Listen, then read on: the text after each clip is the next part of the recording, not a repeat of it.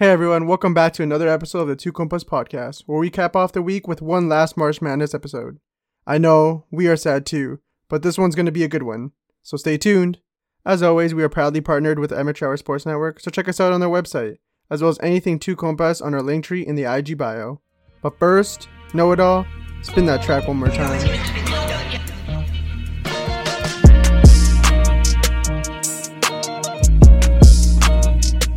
Hey everyone, we are back. Another amazing week of basketball that went through. Um, we kind of skipped a week because we we had our Top Shot um, pod out. But this week we have a loaded, loaded, loaded schedule for what we're going to be talking about. It's going to be pretty fun too, because we're going to have a deep dive into what happened in the college basketball scene, um, how that affected the uh, the N B A draft, and also some N B A draft banter. But I need to introduce, like usual, my two boys, Liam and Andres. Liam, I had you first this time.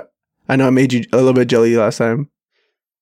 Yeah, well, I uh, I, uh, I had a rough tournament in terms of uh, brackets and everything, so I was uh, yeah. taking a bit of a backseat there. But uh, yeah, you could say we've got. You said we got a full slate. I was hoping you would use my new favorite word of yours, the, a full docket. Or docket, we got lots yeah. on the docket today. I, I'm, so, trying to, uh, I'm trying to. Maybe I'm trying to avoid time. using. Yeah, I'm trying to avoid using the same words every every time, so I'm changing it up a oh, little okay. bit. Okay. Well, if it's a word like docket, I think we can recycle that one a little bit. Well, well, yeah. Was it like a, it was a a, t- a two scoop word? Is it a two scoop? Yeah. Oh, yeah. That's a two scoop word for sure.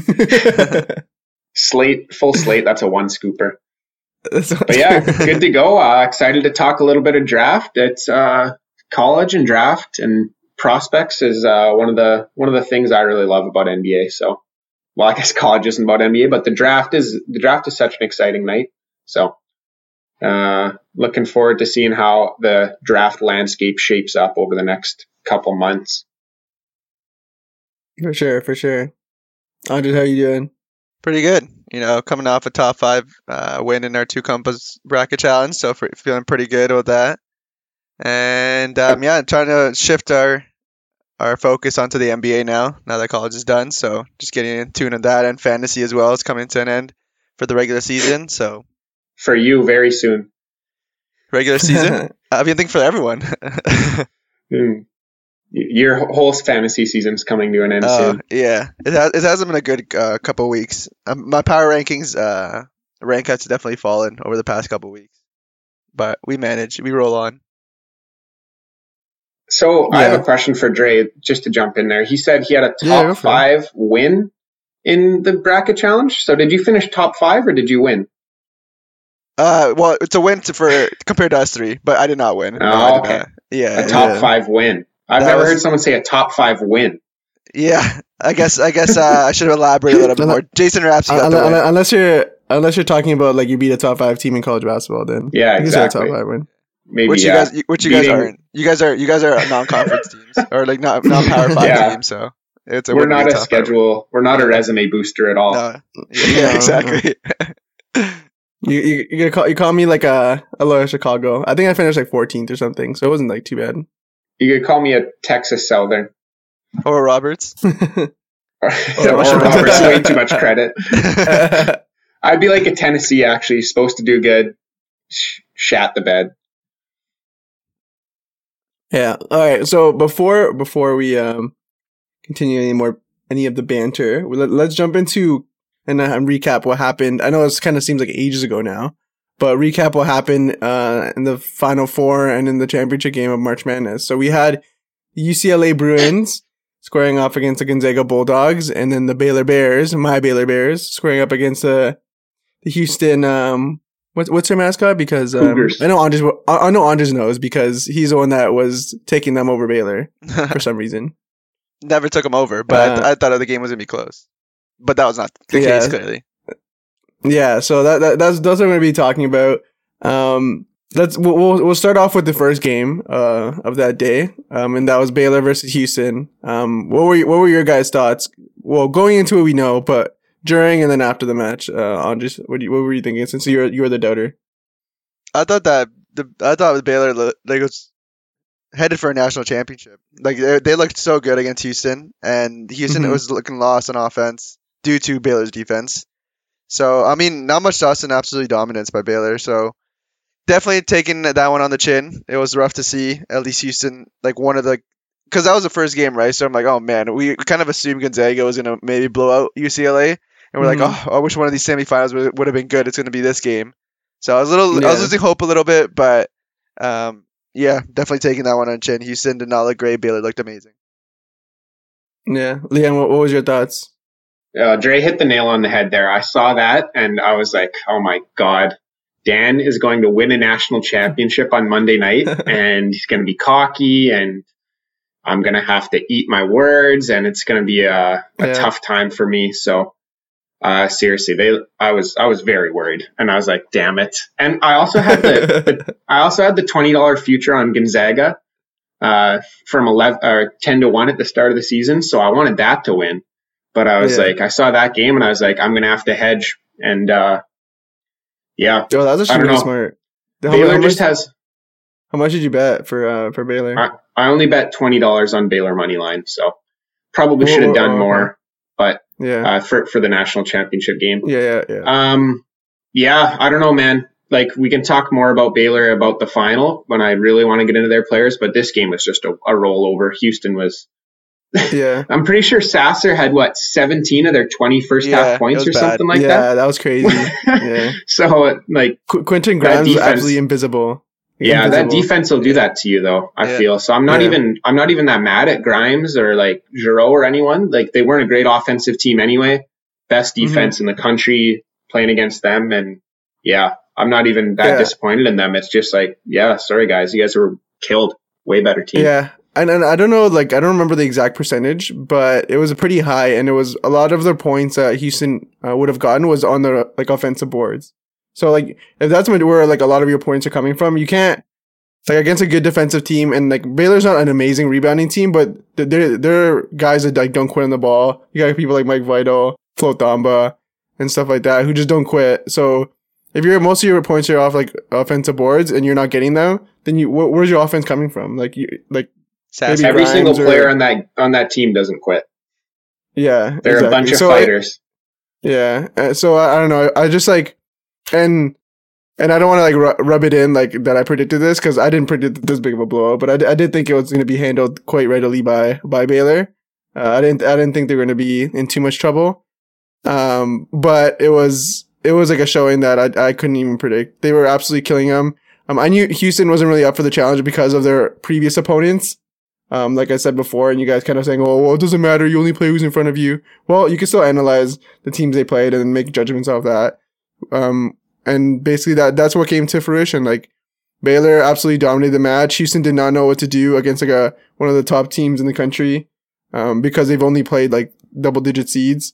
So yeah, I think it was, um, Baylor readily, um, handled Houston and, yeah, and then they led them to the championship game, and then we could talk about it later, but it, they continued the, the role there. So, yeah, that was a huge win. Huge win. Um, I was nervous either either way throughout the whole game because I never, maybe this was like a luxury, but I never wanted Baylor, to, um, like Houston to go within like at least nine points or something because like Baylor just kept it above ten every time, every, every like possession, every, every minute. So, um, but it, it was a, it was a fun game to watch as a Baylor Bear fan. Mm-hmm. Um, Now, now we move on to the Gonzaga and U C L A game, and wow, what what a game this was! This game is a bit better. What? Yeah, bit closer. What a game this was. Um, this is honestly like I wasn't cheering for really one team. Uh, I just wanted a good game, and this is like did not disappoint. Like U C L A, like wow, like credit to them. Um, this is why a lot of people have, have them like projected to be like a top five like college ball team next year because a lot of the people are going to be staying, and they were just like um, they just showed up this um this tournament. Um, all credit to them. But yeah, what were your guys' thoughts, um, Liam, about the about this game? So I was thinking about some of the best college games I've ever watched. Um, mm-hmm. On my list is Villanova, U N C, the Jenkins shot. Um, mm-hmm. I've got Kentucky versus U N C Elite Eight, the Luke the Luke Maye shot, where with Bam and, and Fox and uh, and Monk. Just and yeah. I, I think of these te- these games as ones like. The best games for me are the ones that I'm emotionally invested in from like the start. And it doesn't necessarily have to be Kentucky. This one was a Kentucky game because I thought they were good enough to win it that year. Um, with Fox, Monk, and Adebayo and the Luke Maye shot. Um, I also really loved the Zion versus U C F game. I thought that was one of the best games I've ever seen. Uh, yeah. But guys, I think this game is the best game I've ever seen. I think this was the perfect college basketball game. You have, you have absolutely everything you, you want to see in college basketball. You got the heavy favorite, the underdog. So the matchup is already good. It's set up to be a perfect yeah. game. You've got incredible plays on defense, the Suggs block, uh, the Timme charge that he takes at the end of regulation. You've got elite shot making, Johnny Juzang making shots, Hawkes clutch shots at the end of the game, um, and in overtime. And uh, you've got you've got a buzzer beater. You, you've got overtime, and you ended off with a half court buzzer beater. Absolutely everything you could possibly want in a college basketball game. So um, I think we I said to uh, I said in the group chat right after, and I said to to Peyton, we just witnessed the perfect college basketball game. Yeah, wow. and I think and I think and I think a lot of people share like the same opinion, not just fans. I think even experts yeah. they're saying this is probably oh, yeah. a top. Well, this is a top five like college basketball game or N C double A tournament game of all time. Um, whether they where they rank it, it, it changes a little bit, but I agree with, completely agree with Liam. I think this was an amazing game. I went in it cheering for Gonzaga because I wanted to see the Gonzaga Baylor final. But then as the game was the second once the second half started and as the game was progressing, I fell into the a U C L A fan because I just really wanted to see the, like the Cinderella story of um, U C L A going to the finals. And they honestly, they would have competed against Baylor in hindsight, obviously better than Gonzaga did, in my opinion. You couldn't do much worse. So yeah. um, maybe I don't know. Yeah. Baylor was kind of a runaway train, but yeah, I guess you can't get worse. So and then so then yeah, I'm like I was starting cheering for U C L A as they're starting to make shots and going into overtime. I was hoping, um, honestly, I didn't expect much out of the Jalen Suggs half-court shot, to be honest. I thought, I didn't think it was going to yeah. go in. Yeah. So I was kind of prepping myself for more more time. Um, but yeah, one one hell of a game. Uh, and we, we, I'm definitely with sharing the same sentiments. Liam is one of the best yeah. N C double A tournament games of all time. Another thing I forgot to mention was I don't think there was a bigger lead than seven points for either team the whole game. So the whole game, I was absolutely locked in, and it was like, It was compa- like yeah. every basket mattered because no one was running away with it. So it was it was great from start to finish. Yeah, it was truly one of the best games, I think, in college basketball history. Um, yeah, like you said, it had all the elements of how to be a uh, how to be a good game. It sort of be like the, one of the biggest David and Goliath matchups we've had in, a, in probably Final Four history. Probably um, the biggest U C- betting spread. Yeah. Yeah, with U C L with U C L A coming in. Uh, winning literally, this probably so like I don't think one team in the first that was in the first four out, um, or first four in game has ever like made a run like that ever. I don't think like from what I can remember. Anyway. V C U so twenty eleven like made yeah. the Final Four, but they didn't give a, a good game in the Final Four like this. Yeah, were they were they a first four in though? Yeah. Oh, okay, okay, yeah, and then so yeah, and then they and then you're you're playing against like basically the unanimous to a lot of people champions. I know some people. Had like maybe Baylor winning winning it like maybe like ten percent, five percent, but like Gonzaga mm-hmm. was a heavy, heavy, heavy favorite. Yeah. Um, throughout the whole tournament, uh, they're beating teams by double digits. Um, they were they looked like they were overpowering everyone. So I don't know. It just had all the elements of an underdog story, and yeah, we couldn't have we couldn't have asked for a better game. Um, yeah, yeah. it was truly truly fun to watch. The Suggs block and then out in transition, full court. Like just whipping a bounce pass for the Timme dunk. That was that was unbelievable sequence. That was just awesome. Yeah, yeah. Honestly, I, I, I didn't can't think, even describe I, that. I didn't. I didn't even think like um because I think U C L A they were like it was not that they were like st- like stifled on defense. Because like, I think they were like just trading basket for basket. It was just like oh yeah, it was it was crazy. Like it was Jalen Suggs, Drew Timme, um, Cody Riley. Cody Riley was uh I didn't think he had that offense in him, but he was hitting. End yeah. of the shot clock, step backs almost, yeah, jump shots. Yeah. It was, I was like, what is this? What is happening here? I thought Gonzaga was screwed because U C L A was hitting everything. Yeah, and to think, yeah. like, uh, I'm I'm curious, like, if Gonzaga, like, showed dominance in that U C L A game, I wonder how that would change how the finals would have, because would have played. You know what I mean? Like, I, I don't think, I don't think Baylor yeah. wins by double digits against Gonzaga if Gonzaga blows out U C L A. I think that, that game, mm-hmm. like, just the amount of minutes, because it's only a two-day difference, right, until the finals. So that game kind of, yeah. like, took some energy out of – you can even see Drew Timme, like, just absolutely exhausted, like, halfway through the to the Baylor-Gonzaga yeah. game. I also think And the spread obviously closed as well, betting odds. Yeah. So like I don't, I think I think it would have changed a lot if Gonzaga blew out U C L A. But just to show like that's that's a tournament for you. You can be outright the best, and then have one game struggle and affect you in the finals. I think that's a great point, Dre. And I also think not it didn't just tire out Gonzaga.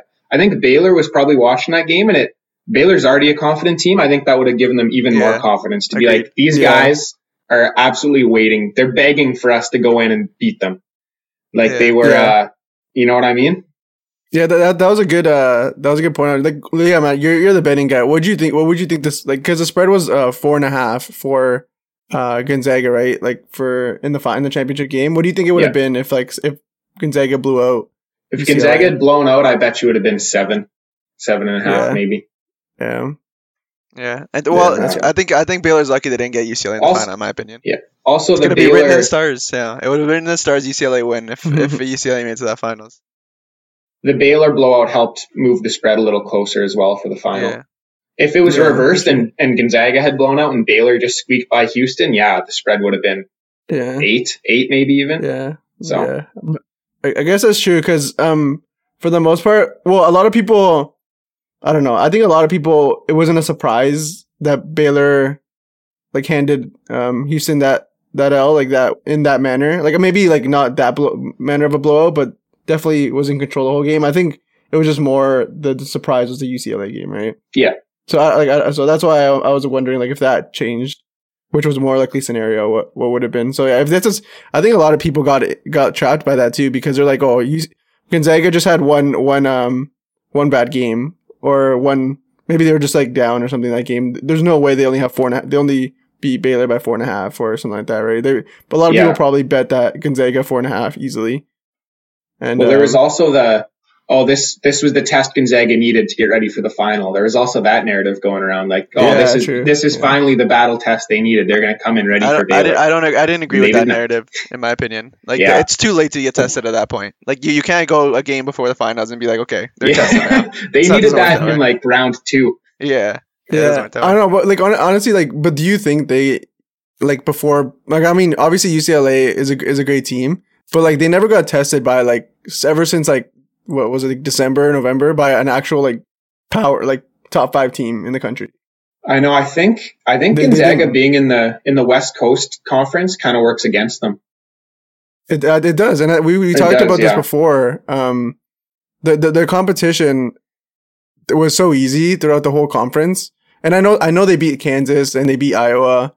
Um, or like in the in the non-conference schedule, but that was like months ago. I know, and you, I you're agree. just blowing out teams by like twenty. Your stats are all inflated. You're the like number one offensive efficiency and like most total points in the country. But like that's that means nothing when you're in a in a really shitty conference compared to them. They're a good team. Like no one's saying they're bad. And mm-hmm. um, Seth Greenberg um pointed this out that um if if Gonzaga was in like the Big twelve, they wouldn't have a like he said to himself like they wouldn't have a perfect season. And I and no. I definitely think that's true of course because not. the comp- you're playing great competition in and out weekly, so you're gonna be tired, you're gonna be beat up at some point. Um, you still could be a great team, but you probably wouldn't have been undefeated. And I think and I think it would have paid off for them because they would have been more battle tested too. Um, being keeping it that close, like U C L A keeping it that close, yeah. I think worked against Gonzaga because they haven't really been playing teams that keep up with them. They've been blowing out teams that they just blow out teams early and then. Um, teams are just playing catch up, and that just changes your whole game plan. So I think. Um, I wonder. Yeah, I wonder. Sorry, sorry to cut you off. No, no, go ahead, go ahead. Just, no, it's okay. Yeah, no, go ahead. I was gonna say, I wonder what the process is for changing conferences, because like I, obviously it's been done. UConn just joined the Big East. This was it this year or last year? Um, uh, that was the like A A C last, last yeah. year. Last year, yeah. Um. And obviously, I think Syracuse used to be in the Big East as well. So you obviously can change conference. I wonder if it's as simple as requesting or probably not. It's got to go through some sort of process. But yeah, uh, mm-hmm. I don't know. If I were Gonzaga, well, I'd be looking to join like the Pac twelve or something. Well, let me let me yeah. ask you this question then, Daniel, since you're like a big uh, like you were just talking mm-hmm. about like the smaller conference. Do you think Gonzaga, if they stayed in the in their conference now, do you think they're ever going to win a national championship game or national championship? Um, I think it has to be. I think they have, still have a shot if they're if they have like obviously like not counting they have a good team because let's just say they have a good team like every year. Yeah. Um, I think um I think they still have a shot. Yeah, that's a that's a fall rate for them. Like I think. Well, Baylor, of course, but like, do you Baylor, think do you think they will? Yeah, I think I think they eventually will, but I, th- I think they for, for how good the program is, I think people could have said they could have they could have had more. If they, I don't think they're going to win like three or four, but they could. I think win they win eventually. in the next three years. In the next three years, Gonzaga wins national. But like, think about the team. Think, think about the teams they've had before. They they were the favorites in like what like three tournaments already, and they've and they haven't won. No, I don't think that. I don't think. I, I think they might have been the favorites in twenty seventeen when they made the finals. They've they've had they've had like the number one seed the past like three years. Oh, I guess last year didn't they didn't have a tournament. Um, so like two years they've had like one seed the past like two years. But it doesn't make a favorite. Past two though, tournaments. If you're a one seed. Well, they were like one well, of the favorites. No, twenty nineteen I think they were a four seed. twenty eighteen Villanova had that Villanova team that, had to be the one one yeah, overall Villanova seed. Had to be. No, because what was it? Where was the one that they made the championship game? That they were one twenty seventeen Seed. twenty seventeen I think they might have been number one overall. That's when they played North Carolina. Yeah. Who I think was a two seed. And North Carolina won it. Yeah. So like I like I'm like they they've been one seeds in the past and they did, just squandered it. So like I think yeah. I think they eventually win one, but I don't think they could have won a lot more considering where how good like the teams they've had in the past. So like uh, like they just think about it like this way. Baylor Baylor's I'm not saying it's like always conference dependent, but Baylor's this is the first time Baylor's been a one seed going into a tournament and they won it. Like last year, they would have been a one seed too, but obviously that didn't happen um, yeah. because well, I'm, of COVID. I'm just, I'm just saying more because the conference, because you were really like kind of talking towards how the conference yeah, will provide. Yeah, well, I think they, I think there's definitely state. no. Sh- it's not that they don't have a shot, but I don't think it's like guaranteed. I think they just need to be more battle tested throughout the season. I don't think yeah, blowing think out I, teams helps. I think either. a major conference would help them. Yeah, yeah. Oh, I don't yeah. think blowing out teams. I definitely helps. agree with Dan there. But it's a good question though. It's a good question because I know I, I think. And I was always a proponent of this, and I was speaking it like even before, and I think Andres, you mentioned it as well, and Liam to a degree. Like they, they had to be like they've never been like punched in the mouth, and then see how we'll see what happened. Like they, they persevered against U C L A, but it wasn't like a a great showing by any means. And then Baylor absolutely just came out there and just like just w- w- went went for their went went for right for their uh, for their throat, and they didn't they couldn't really respond after that. But like you just they see the past, like, even with Villanova, just in recent like history, like big like they're in smaller conference. Because, like, I would say, like, the like the Gonzaga's conference and the Big East are kind of comparable in a sense, depending on what year you land. But, like, in, in some cases, no, the, so. like, the Mountain West has, like, Gonzaga, Saint Mary's, and B Y U could be pretty strong teams. Like, it, I know, honestly, I know it, it falls on what year, like, depending. But the Big East as well. Like, sometimes you can get a, a poor Big East, like, like this year, where you don't yeah. see much. So, like, I think, like... And Villanova won, obviously. So I think it's possible, and I think it's likely because if you have the talent, you have the talent, right? And this was the year Gonzaga had the talent; they couldn't obviously get it. But I think it's more likely than I think Daniel you think it is. But I, I agree. I still agree with you. I think they, if they're in the if they're in the Big twelve or the Big ten, um, even the A C C, they're they're winning they're winning more championships than they are with whilst in the conference. Yeah. I do have to push back though with that Big East take because Big East has like have, has had at least like. three or four teams every year in the tournament. Like Gonzaga's conference has, has what, like two max every year? They usually have I think two. One, no, every yeah, year. I think that's one, including Gonzaga. So I don't know. I don't, I don't think the Big East is like worse than the in terms of amount of teams and the um the West Coast Conference. Um, well, I mean, I'm just saying, means. like, is like, it, think, like you I, can make I the tournament, but teams. If you don't have a showing, then it doesn't really mean much. Like the Big East, like lost what? How many teams lost in the first round this year? Like they didn't uh, make it out of the first. They didn't make UConn. it out of the first weekend other than Villanova. Yeah, but you still make. You're still good enough to make it. That's a point. But like that. Okay, but like sure. But if you're not really producing, then you can't really say much. Like this was our whole Big twelve, Big ten argument. Like it went down the drain after the first weekend because really no one cares. Only like one team, one or two teams made it past the first weekend. Yeah, I don't know. I just think if like because you, you look at it as like as long as you make it, I think that's like it, it says something about like your conference. I don't think like you, you can't say because a Big twelve team only had Baylor going for, like that far that the Big twelve was probably one of the worst conference and Pac twelve was better. You can't like just say like that. It's all a lot of different factors that come into play. Yeah, well. but like the UConn, you just, you just judge it based on how many teams make UConn it. And Georgetown alone, like they were just the only reason why they made it is because they had late late season runs. Like it's not like they were they were like non conference. They were great. Throughout their conference, they were great. They just had like a ten-game stretch where they they pushed, especially Georgetown, where they pushed themselves to the tournament. Yeah, but it's also based on what teams you play too, right? Like if your if your conference is trash and you have going a ten-game win streak, that doesn't matter because you're not playing any good teams. Yeah, I know, but like I guess it can show that these teams didn't really weren't really made for March to th- this year. Yeah, I know. It's also it's also like it's also like matchup dependent too. Like in the N C double A tournament, like you, if you were play if you were to play one team compared to another team, you could you could be winning one game and then be a different story. So it all depends. Yeah, it it is very dependent, but it's, I think it's like interesting to have the the conversation instead of just yeah, saying like oh, sure. right, what, what it is. Yeah, yeah, no, I I agree, but I just I just don't think they're they like I think Gonzaga. I don't know even know if they would even switch because like what's Pac twelve? That's like. Like what? Like California, around California area, Portland. Arizona, like Oregon, Portland, West Coast. Because because um, Gonzaga's in in uh, in Washington, right? So that's kind of I guess maybe Portland's not too far, but that's kind of far from like California and stuff, like to travel. But I guess they could still do it if they went. To, if Gonzaga went to the big conference to switch, yeah. If, no, it would be, but like I'm just saying, it's still if, like like if Gonzaga went to the, to the Big twelve, it's like. That'd just be ridiculous. The like the Pac twelve, sorry. Oh, that'd just be absolutely. Yeah, that's actually ridiculous. No, yeah, that that, that, that, that conference is gonna be like absolutely unreal to watch. Yeah, but I think geographically it'd have to make sense because you're not you won't be able to fly all the way down to Texas and stuff to play. Sorry, I'm I'm, I'm at Pac twelve. I'm at Pac twelve. Oh, okay. Yeah, yeah, that would be really fun though. I think it would push some of the big the Pac twelve teams to, like um go even further when you have a powerhouse like that going into your into your conference. Um, but yeah, let's, let's move on to, like, I guess we didn't, didn't really talk about the championship game that much, but let's move on to the championship game. Um, what were you guys' thoughts quickly? I know it's like, it was pretty, it was a blowout, but definitely a shocker for sure. Should have went to sleep at half. No, they, uh, man, I, I swear that the game started and I think it was immediately seven nothing and Suggs had two fouls. And I was literally, I said in the group chat, I was like, this game's over. And I yeah, wasn't even kidding. I was like, this game is yeah, over, guys. Like, this Baylor defense is that. Giving them fits. Suggs, uh, Suggs was having trouble. Obviously, got into foul trouble quick. Um, mm-hmm. Timme was absolutely lost. Yeah. Like I yeah, said, yeah. He looked like a hungover Liam playing intramural. yeah. Um, and, that, and that's generous. And, and that was that's they generous. Just, they absolutely blitzed them. And it was yeah. over.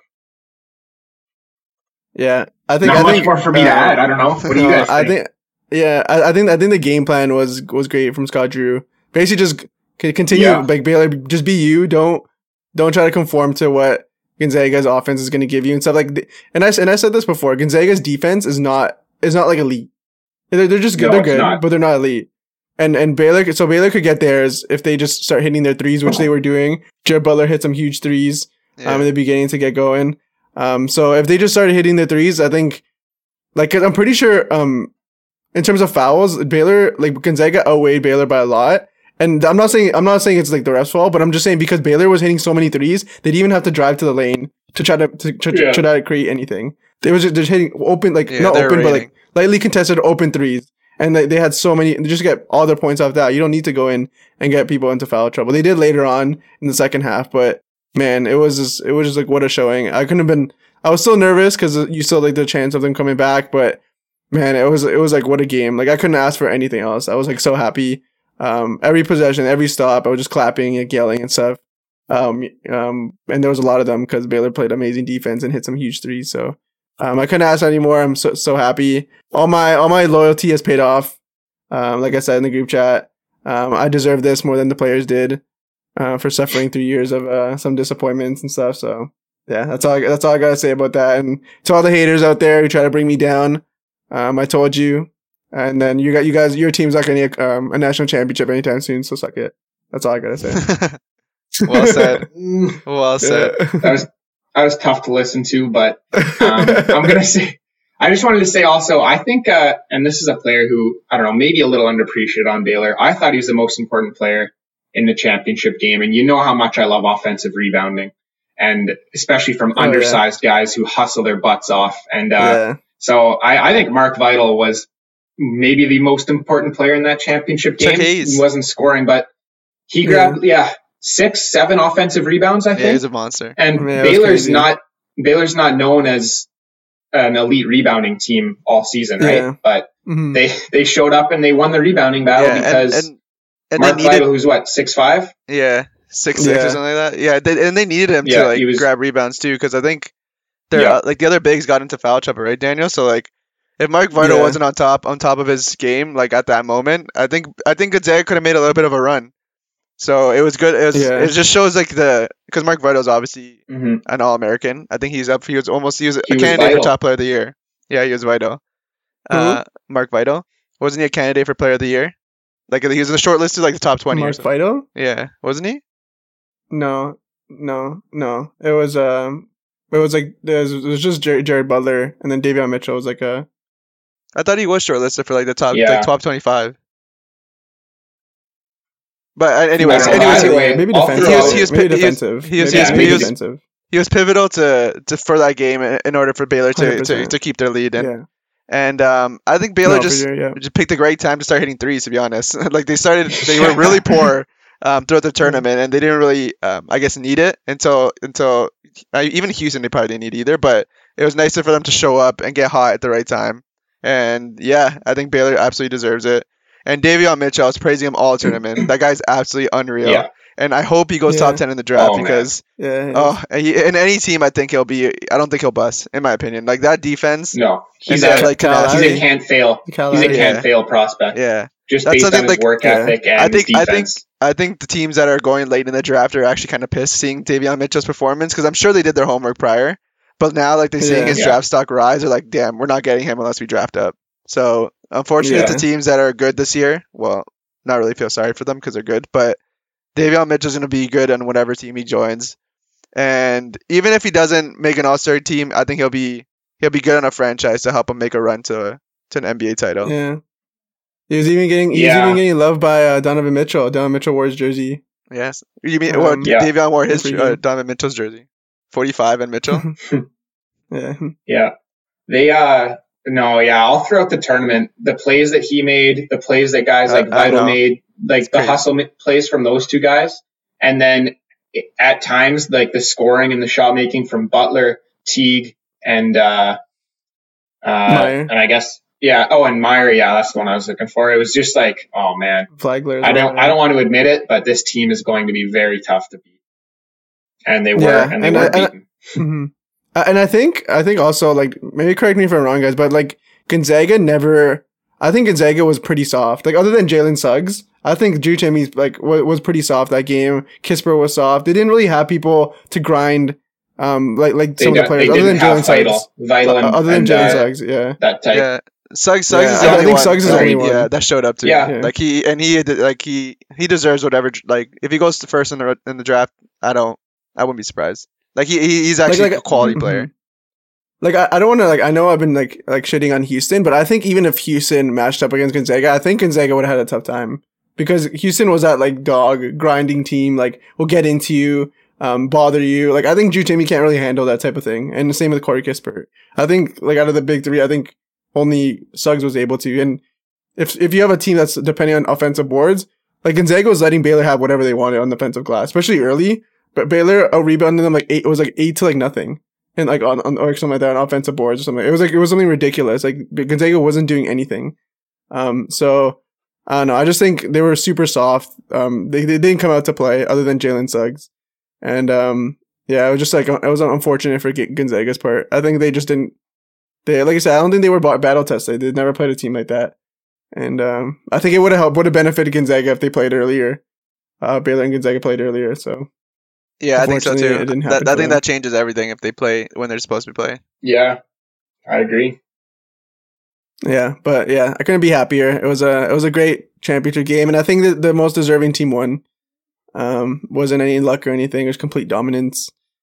And uh, yeah, we'll see what happens next year. Um, we we didn't really plan for this, but quickly, would based on like kind of what you guys saw overall in college basketball and maybe some of the recruiting class, who do you guys think is going to be really good next year? Like, do you think Gonzaga will stay on top? Um, um will win it all. I'm gonna say, say I got a couple for you. I got a couple. Yeah, I've, I've been looking for, at the futures markets, of course, yeah, and uh, mm-hmm. already in there. It's fun to watch. I like Ohio. I like Ohio State. I think uh, Liddell and Washington sound like they're gonna come back. I think uh, mm-hmm. they're the something to prove team. You know, like when Virginia lost to uh, to U M B C as a one seed, and then came back with pretty much all their players returned. And uh, and had something to prove. I think there's a little bit of that here with Ohio State. So uh, I like them next season, and I've already got a, or I'll, I'll be having a little wager on them. Nice. Um, yeah. So there's one for me. How about you, Andres? Um, I haven't actually been like taking a look too much, but I did. I know we were looking at like top one hundred recruits for next season, mm-hmm. and something that jumped out to me is that um, like Michigan has like an. So it depends for me. Like Michigan, it depends who stays for Michigan, um, because I guess we won't find out for a little, like at least another month or so. Um, but they they have a top recruiting class, but it's not like the recruiting classes yeah. that we've seen in the past. Like Kentucky, like at times, Kansas, even.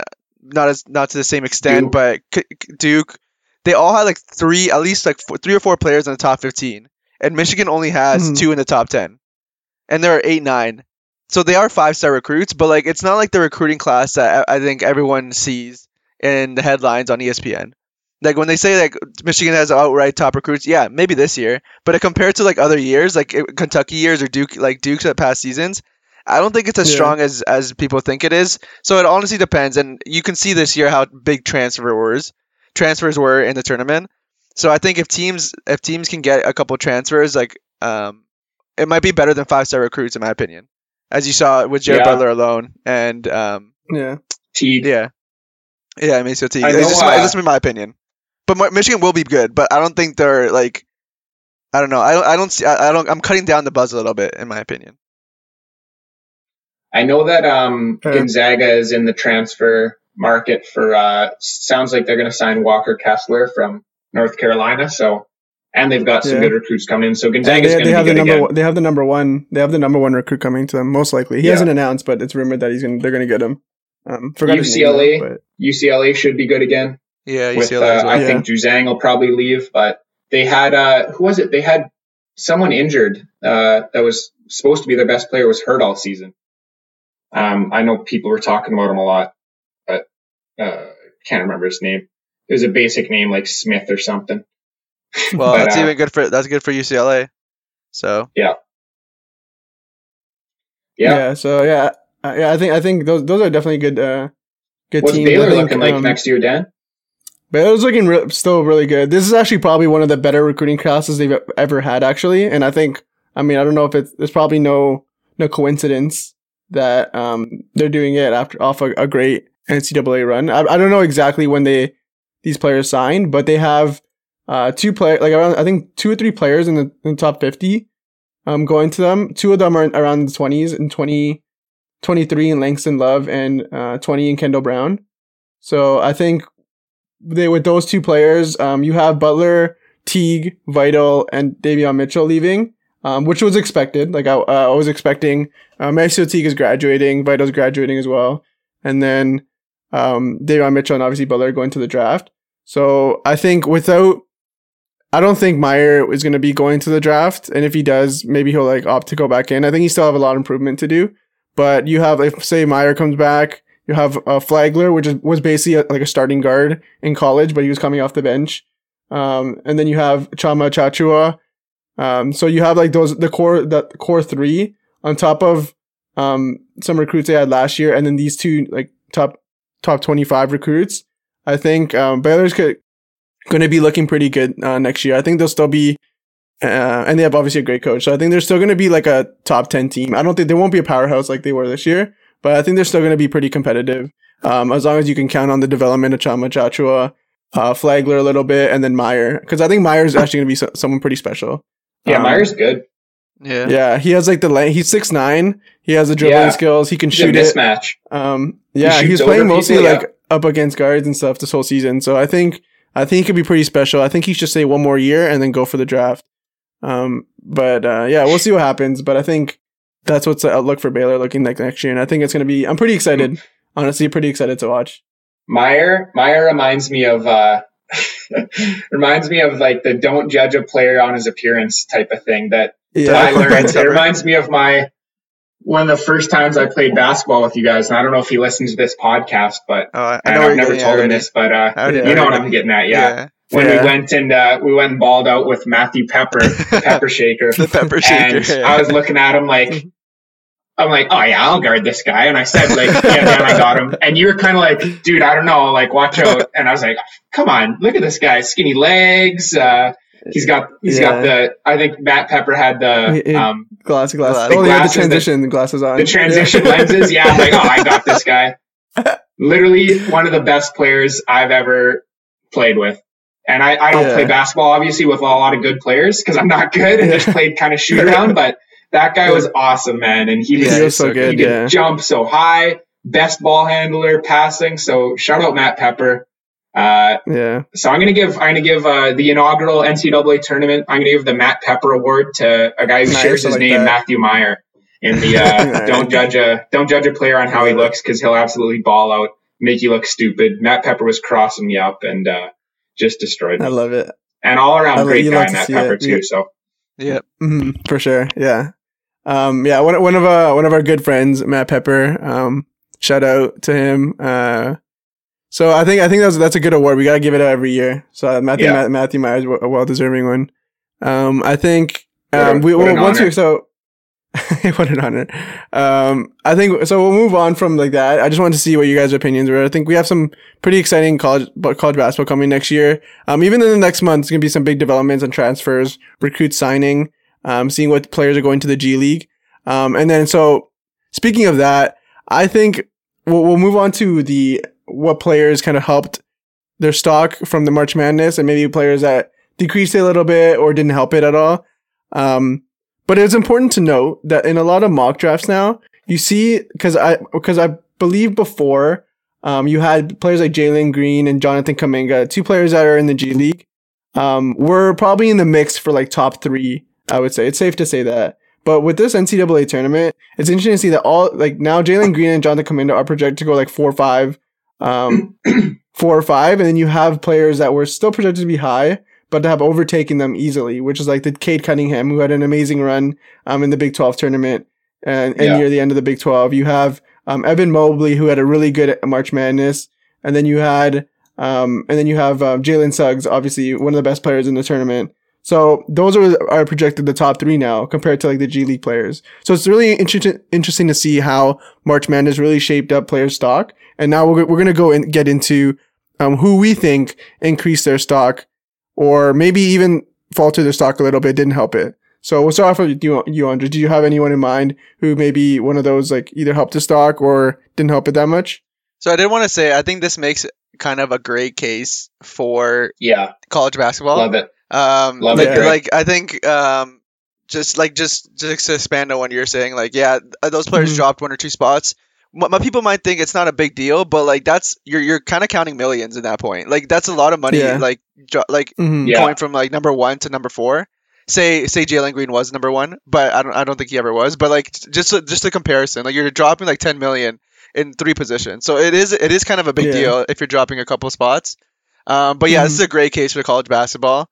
In my opinion, and I hope, and I always want the outlet to be G League as well, but just it'll just show that maybe college basketball will get you uh, more exposure uh, and more and more sure. and more experience. Um, the experience can be debated, I guess, but um, yeah, I think so. I'm just gonna go to the player. I guess that came to me. I I, I don't want to take Daniels because I already. I'm just gonna leave one for him, so I'm not gonna take. I'm not gonna take that. But um, I don't know. I was kind of surprised by seeing. Um, Because I was I was high on this player all, all kind of season because I was on Texas kind of bandwagon for the majority of the season. But Greg yeah. Brown kind of fell out of like the top fifteen, top ten even. I think he was projected at eight or seventh at one point. Um, but now it's kind of even hard to see him on the first page of of mock drafts. So a fall there is kind of big um, for me, and that's because obviously because Texas got out of the first round in my opinion. So that that kind of hurt him a lot.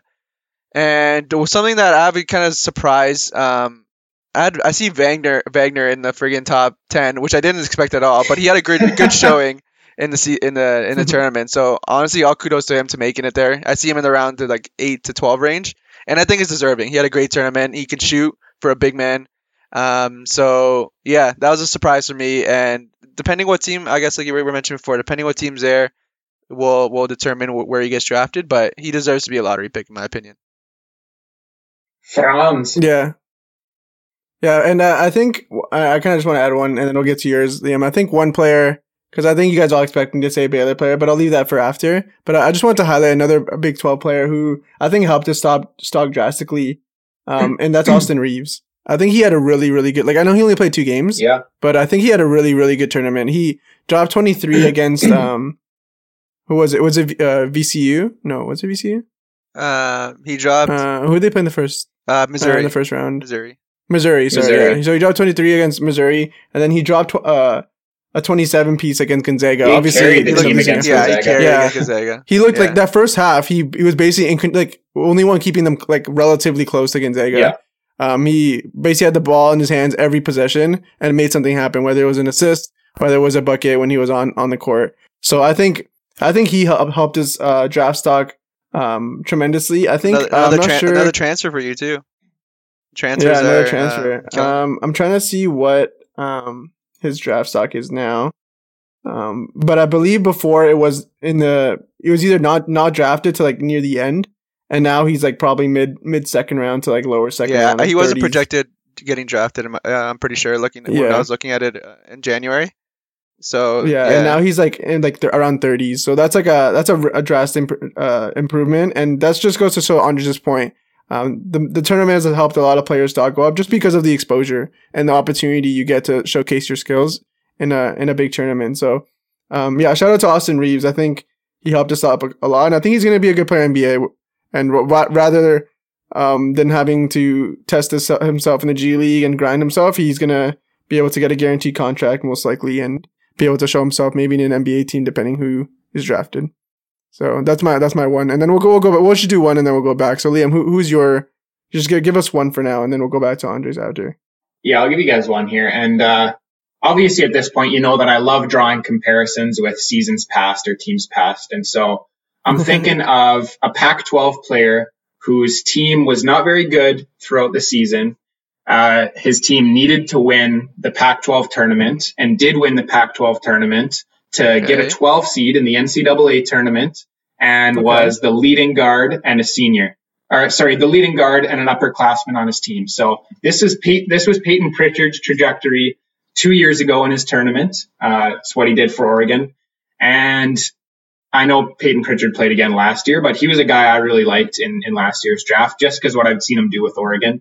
And uh, I think that there's a lot of comparisons that can be drawn between him and Ethan Thompson and his run for, for Oregon State, another Oregon Pac twelve team this uh, this season. Because, uh, yeah, Ethan Thompson, he actually, I was looking into him, he he uh, he entered into the his name in the process for the twenty nineteen draft, didn't get enough interest, so withdrew.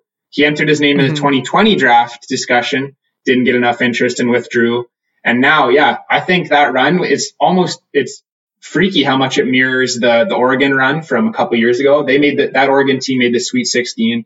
This Oregon State team went even a step farther and made the, the Elite Eight. So, and Ethan Thompson was, especially against Loyola Chicago, best player on the floor, uh, won them that game. So, uh, I think this could be the year that he gets drafted. He's projected to be late first on, on the first round bubble, uh, late first round, early second round. And, uh, he's a bit bigger than, than Pritchard was, obviously. Most, most players are, but, uh, he's got the same kind of fight. And I know he's a senior and, and an older, older draft prospect, but these are the, these are the guys I look out for, guys that re, are winners in college, turned it on when they, they needed their, their team needed them. And, uh, I think these, and we've seen Pritchard do well with the Celtics this year. So, I think Thompson could be one of those guys that uh, lands on an N B A team, late first round pick next year, and uh, and contributes right away just just through work ethic, attitude, and uh, yeah. I like that. Bet on yourself. Yeah. Yep. And talking and talking about another senior too. I guess just transitioning like uh, Liam's boy too. Um, this guy was like probably not even close on anyone's draft boards, but now Max A. Smith, I'm seeing here, is projected yeah. to go yeah. late first round. And talk about like a tournament making making. He's your not draft a senior though, Dre. Yeah. He's oh, a he's sophomore. Not? Oh, okay. I thought he was. I thought he was. Yeah, an he's a, he's a okay. sophomore. Well, well, if he puts his hat in the ring, he he could. I think this is like the time. I don't think he should go another year, in my opinion. Like this is the time to no. get your money, get on an yeah. N B A roster, yeah. and um make a as make much an impact. I'd love to see him back. Yeah, mm-hmm. I think it, he's not like, gonna have another opportunity. Like just th- that, like much. that, just absolutely this tournament helped him out so much. And um, yeah, I hope to, I hope he can get a yeah. he can get a make the right decision and go to the N B A. Obviously, he knows more details, and a potential agent knows more details than we do. Um, so we'll see if he doesn't. If clearly, if he doesn't go into the draft, he, there's something that we don't know, and maybe some N B A teams are not looking at him. But uh, from all things showing, I think he should put his name in.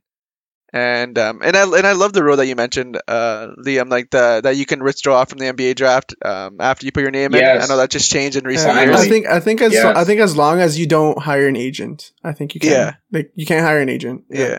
So I think it's which is kind of stupid good. anyway. Like you should still be able to withdraw even if you hire an agent, I think. But you're right. It is it is progress. Yeah. yeah.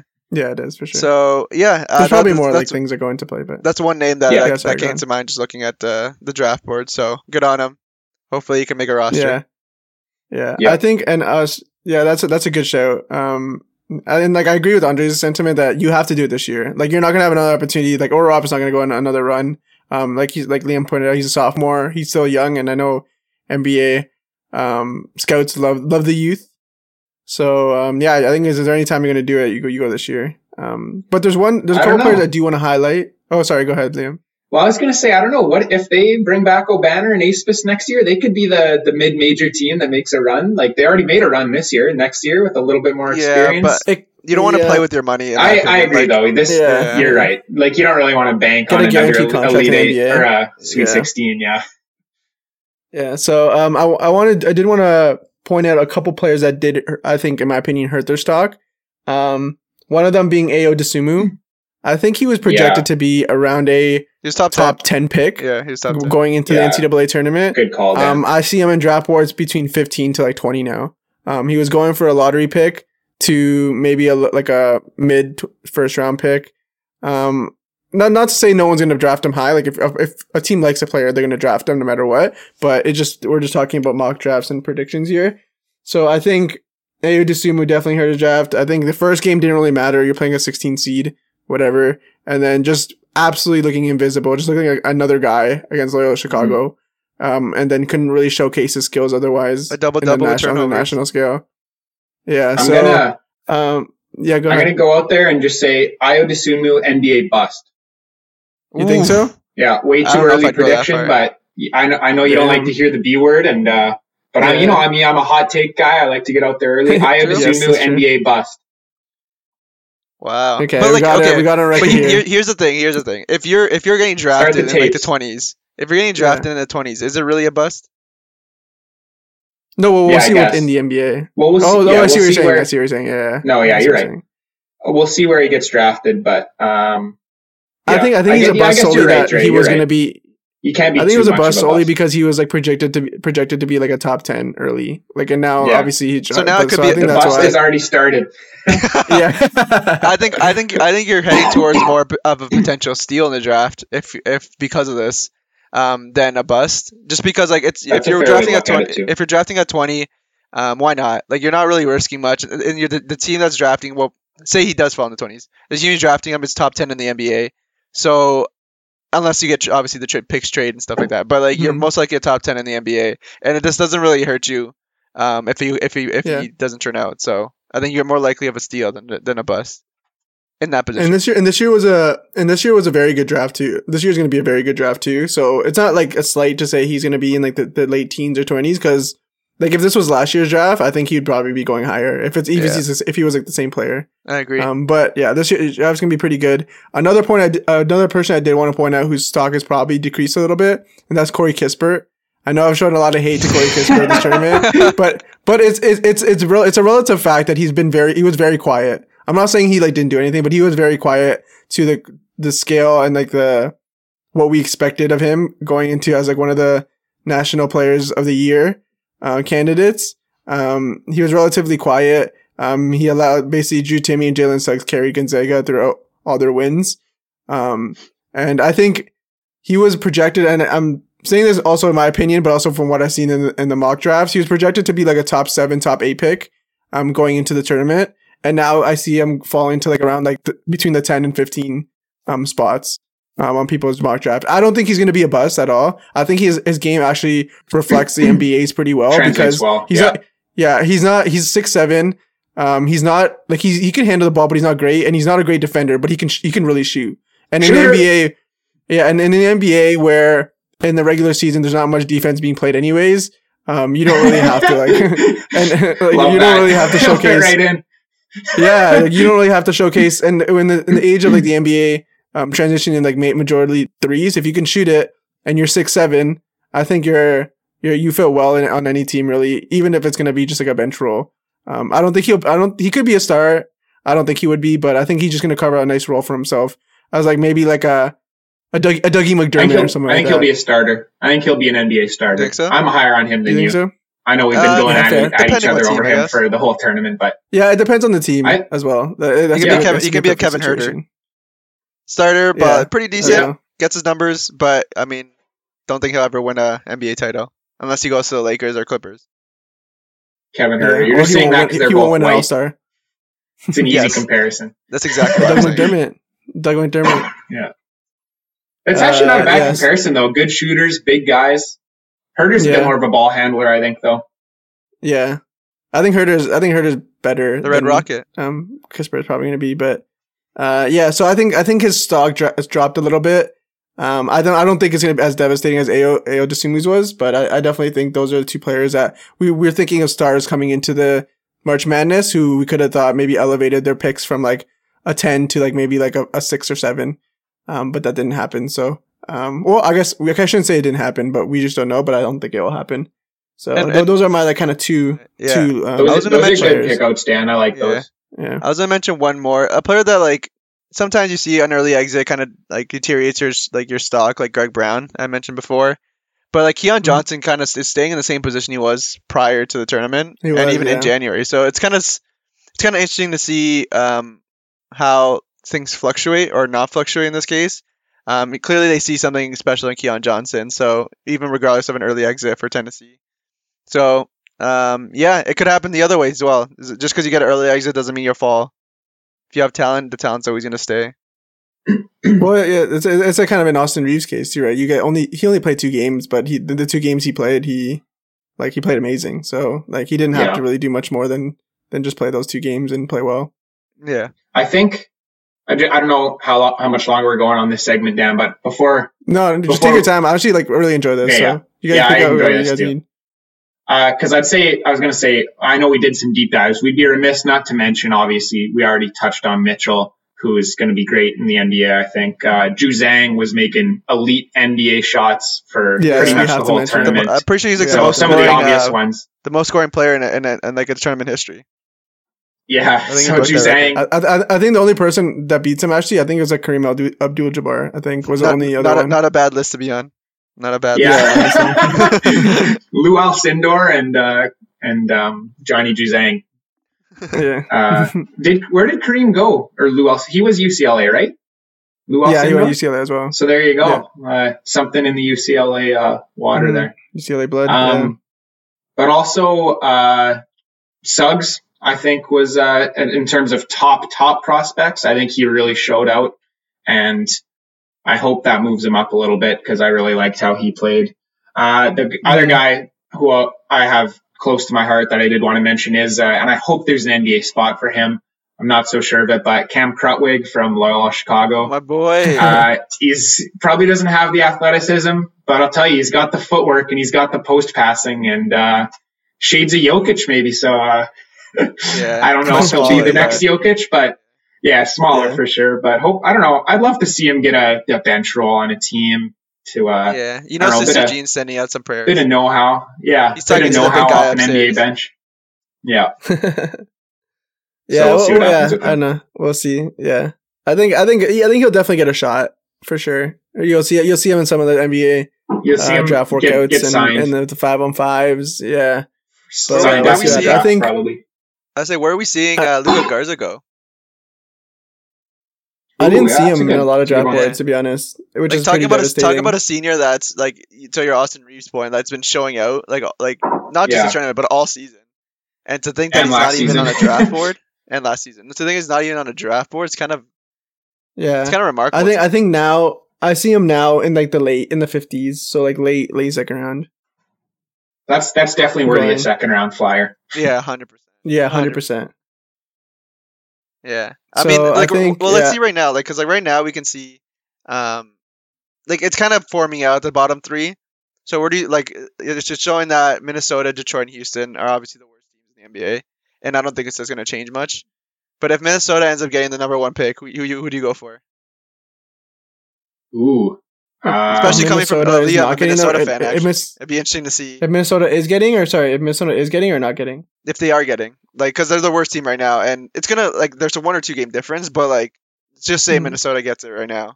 Who, who are you drafting? Yeah. I'd like to see them, I'd like to see them take Cunningham or Suggs.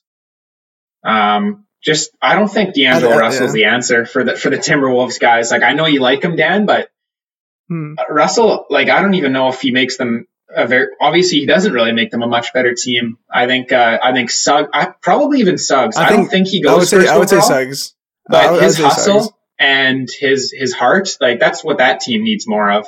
Cade, I think, yeah, I think also, um, Cade might be a bit more skilled than, uh, than, than Suggs and have a bit more, like, he's a bit bigger. six eight too. Um, yeah. yeah, like he's he's very, very big for, for being a ball handler. But uh, Suggs has got that that bulldog, to no pun intended, in him that he's uh like he's a, I think he brings much more fight, and I don't know, the Timberwolves don't need guys like more scorers that aren't gonna play much defense. They already got Anthony Edwards, Russell. I mean, Towns plays a little bit of defense, but I think they uh I think they need hustle players, and Suggs is like a top end hustle with actual shot making, ball handling skills. So Suggs for me. Yeah. Hopefully, hopefully we don't think... get the first overall pick, because then they wouldn't pick Suggs. Just like they should have picked LaMelo and they didn't. Yeah. Uh, I think the pressure of number one would be too much for them. Hopefully they get like three. Yeah, well, it could be. It could, this could be like a, a blessing in disguise if we're not picking LaMelo, right? Like, if you pick LaMelo, you wouldn't pick Suggs or Cade Cunningham at all. If you felt, if you felt like, I don't think they would have been that much. Yeah, better but you'd have LaMelo, so it wouldn't be a blessing. yeah. do, do, do, do you think? Do you think? Well, okay, then that comes down. Do you think LaMelo is more special than someone like Cade Cunningham or Jalen Suggs? Yeah, uh, I think so. I would take. I, well, I would take LaMelo on my team right obviously. now if it meant we didn't get Suggs or, or Cunningham. Yeah, I think. Yeah, I, I I think so too. Okay, fair. Yeah, no, I I think so. Just to answer your question, Andres. Um. I think either Cunningham or Suggs are great additions to, um, to Minnesota. Like, I think even if you had Cade Cunningham, I think D'Angelo Russell could play like a, a shooting guard role, and just, they just do like combo guards, um, just play off each other. Um, Cade would run, run, the, run the show, but you didn't, you have D'Angelo Russell make some clutch shots. Um, D'Angelo Russell, pretty good three point shooter. So I think Jalen Suggs though is a better fit. Um, I think they need someone who's like gets down and dirty, plays defense. Um, they could play yeah. him with, because Jalen Suggs could play shooting guard and point guard, that he doesn't need the ball in his hands. Um, so I think, and he's played, he's played in a team that um, obviously, um, the Gonzaga players aren't as good as N B A players, but he has played in a team where he shared the point guard role with, um, was it Nembhard, I believe, um, where they, they shared like uh, ball handling and, um, controlling the game duties. So I think he, I think Jalen Suggs would be the better, the better fit in in uh, Minnesota, with being able to play off D'Angelo Russell, someone who's very skilled but doesn't play defense, and you know Jalen Suggs will play defense. So I think, and then you just play like Anthony Edwards at the three.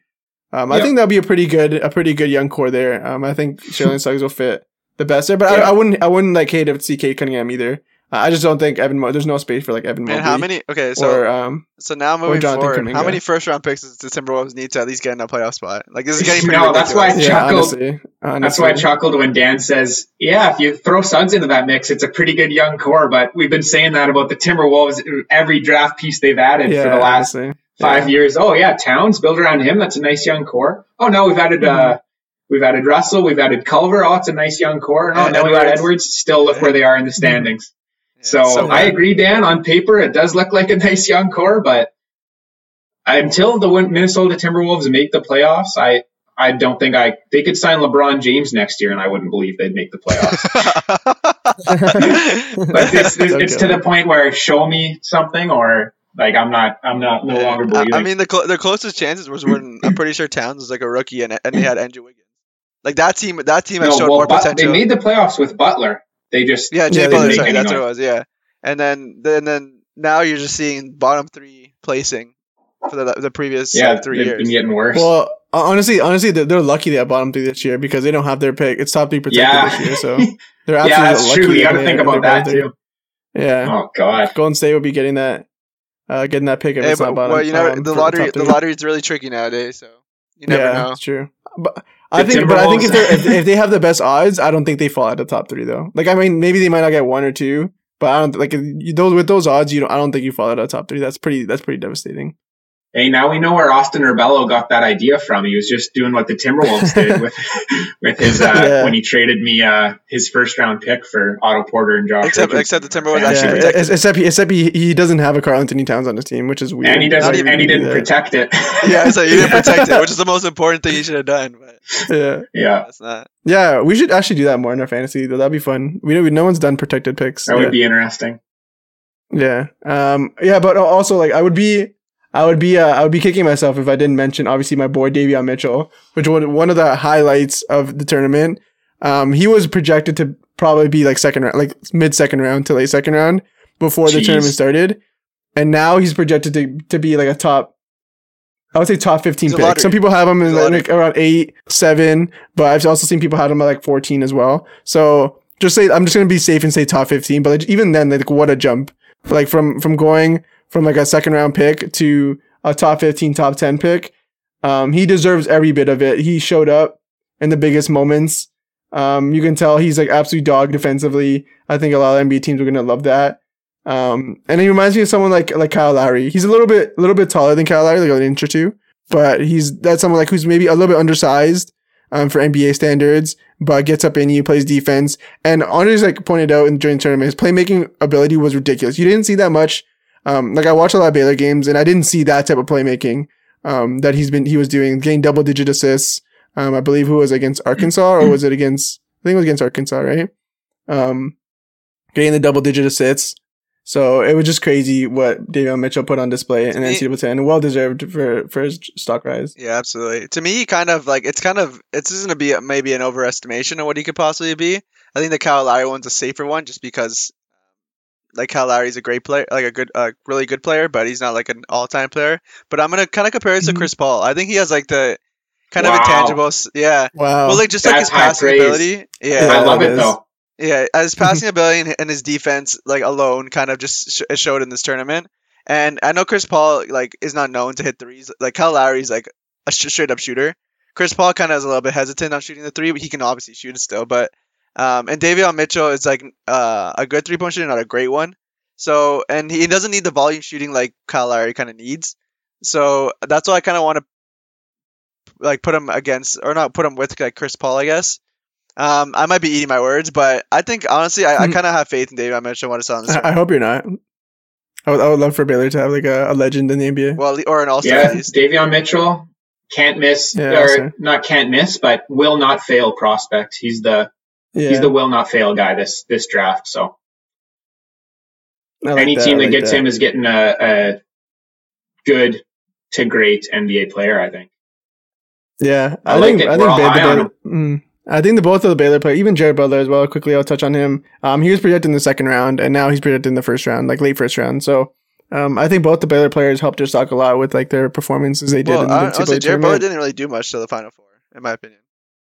Yeah, like I mean, he he, yeah. he still like he, he was like, kind of like a Corey Kispert, where um I know you guys were both down on like you were high on Corey Kispert, but Jared Butler still put up double digit points in most games, but he just like didn't look the greatest like w- what he did in the regular season. Um, I, yeah, yeah, until the until the final game. I just don't think you're. I thought you were getting a little harsh on Kispert.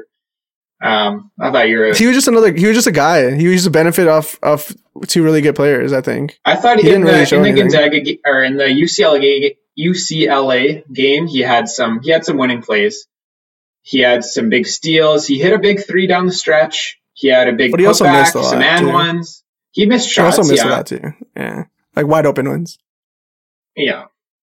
I thought you were getting yeah, a little know. a little bit harsh on him, but um I just I, as a national player yeah, of the year I contender, say, I would expect him to be carrying Gonzaga, well, not, just, not being carried. That was a standard, right? That's what we were I comparing. Know, that's That's because yeah. he, it's because his team was undefeated, really, that he was probably, and he was one of the best players on the undefeated team. You kind of have to nominate those guys for, for player. But like year. Drew Timme and Jalen Suggs, um, were better. Even Ayi too. Like I think Corey Kispert was almost a fourth was option at, at, at, at times. Yeah. In that turn, in the tournament, sorry. Yeah. Ayi, tournament, Ayi, yeah. Ayi put up like twenty, twenty something points against U C L A, and Kispert put up only like fourteen. He was good against U C L A. And that was like that was a storyline for most of the games too. Like, yeah, he probably averaged more points in the tournament than Kispert did. I, I don't know if like I don't have the stat up in front of me, but I think he did.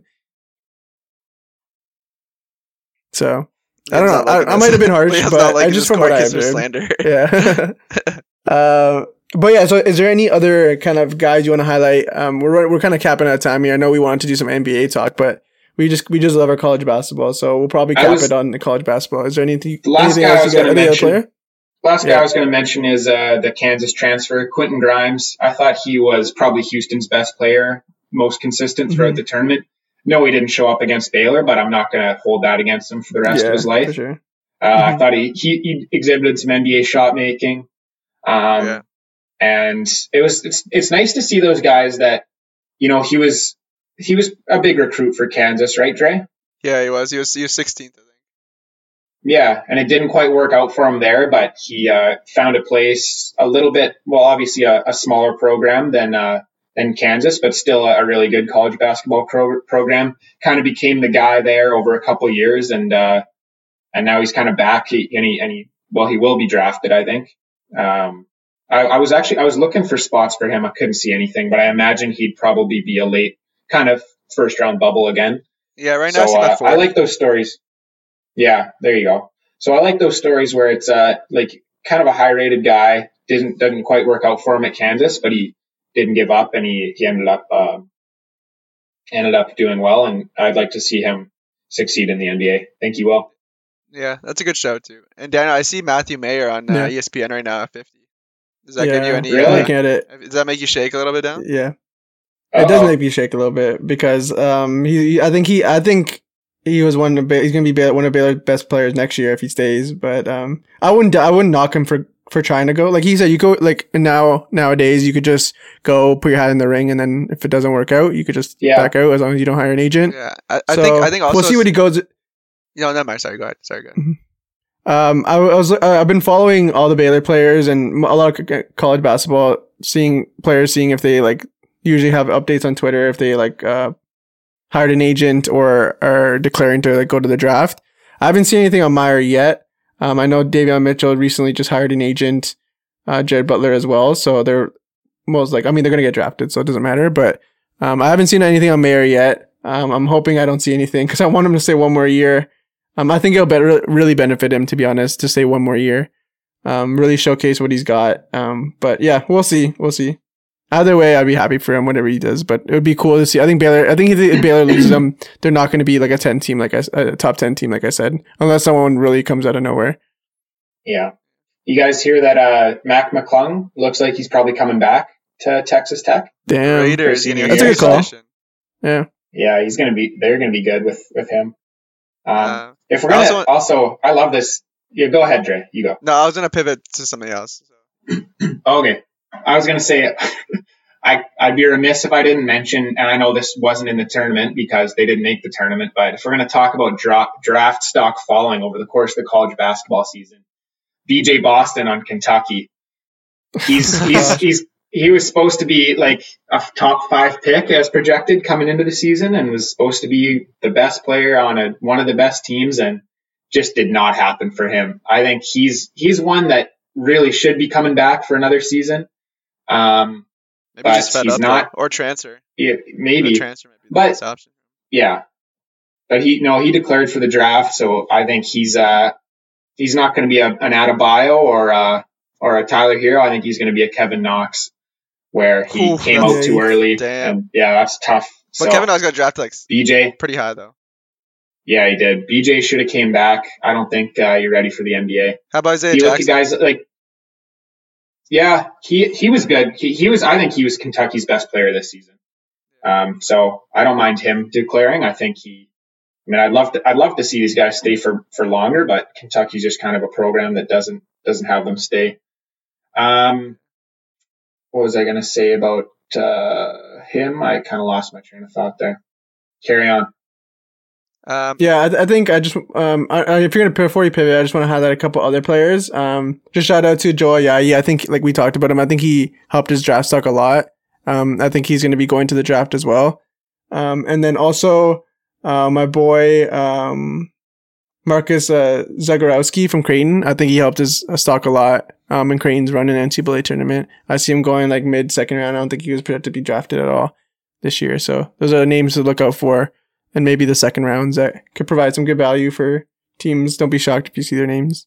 Yeah. I remembered what I was going to say now. I, I was going to say, like, I know people like Boston, he's like, okay, I'm going to Kentucky. I'm a one and done. And it's almost his mindset is I'm, I'm a one and done no matter how the season goes. And I understand that. Mm-hmm. Like he's, he's a good, he's a, he's a good prospect still, but like P J Washington was a good prospect. He didn't have a great first season and then he stayed and he, uh, he really had a good second season and he's a pretty good N B A player now and, uh, sent me a Merry Christmas wish on Cameo. So, um, nice. so I love go. P J Washington. Uh, that's his biggest accomplishment, getting on Cameo. He's having, he's having but, a good uh, N B A season this year. Yeah, no, he's doing well. But also guys like Nick Richards uh, stayed for three seasons at Kentucky, and he not not doing well in the N B A right now, but he is on an N B A team. So just a message to those Kentucky freshmen that are out there surely listening to me right now. You guys, you can stay a little bit longer and uh, maybe win us a national championship. Yeah, raise raise thing, your though. stock that's, a little bit. That, that's the, I think that's the yeah. culture, though, in Kentucky. Like, that's like Calipari. It is the culture, like, kinda... I wouldn't mind changing that a little bit. Get them. I just want to see, show them that it's not bad staying an extra year. Yeah. It can help well, you out. Mm-hmm. It, it's tough, though. Like, you did mention some players, but it's tough when – When like like on you guys both said it's the culture to be one and done there, so you know Calipari's recruiting hard to get those top twenty-five picks. And if you're if you had like not the greatest season and maybe you took a backseat the first season, um, it's gonna be hard to find that that playing time when you got these top top twenty guys, top fifteen guys that Calipari probably might have promised a lot of playing time to to get them ready for the N B A. It's it's a, it's tough to compete in that kind of culture. I mean, you you provide examples of people that have done it, but you've also there's also a lot of players that that. kind of fell through the cracks as well and maybe transferred out or um, didn't make it a big splash like we expected them to. Juzang. Juzang's one that fell through the cracks. Khalil Whitney was yeah. a five-star that didn't – like he left the, the program in the middle of the season last year. Um, yeah. So, Honestly, yeah, you're but right. But if this is a season you're going to do it, in my got... opinion, this is a season. Like, I mean, like, because like, Kentucky's recruiting class is not – Up to up to par of what Kentucky's recruiting class is for next year. Yeah. So if I was in the state, yeah. it's it's to, it's to, like the next season's a season, and even if you're a senior, yeah. um, you still got that extra year. I mean, I don't know Kentucky's roster that well, so I don't know if there's any seniors ever, or if they even have any seniors on the roster. But um, no, just grad transfers that they brought in. Like uh, like Mintz was a grad transfer from Creighton. Sarr was from Wake Forest. Yeah. So you got an extra so year at no. least.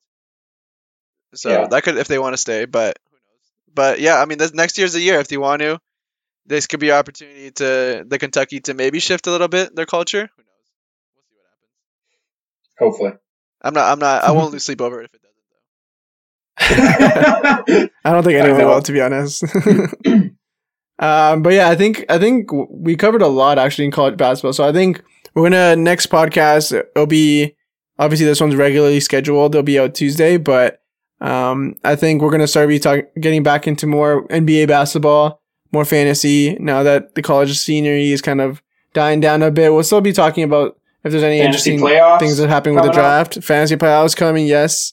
Yes, so we have a few things we're gonna, we have to cover still. We got to catch up on N B A. That's a big one. We've been kind of out of it because we've been so concentrated on college basketball in terms of in terms of podcasts. I'm not saying we didn't follow it.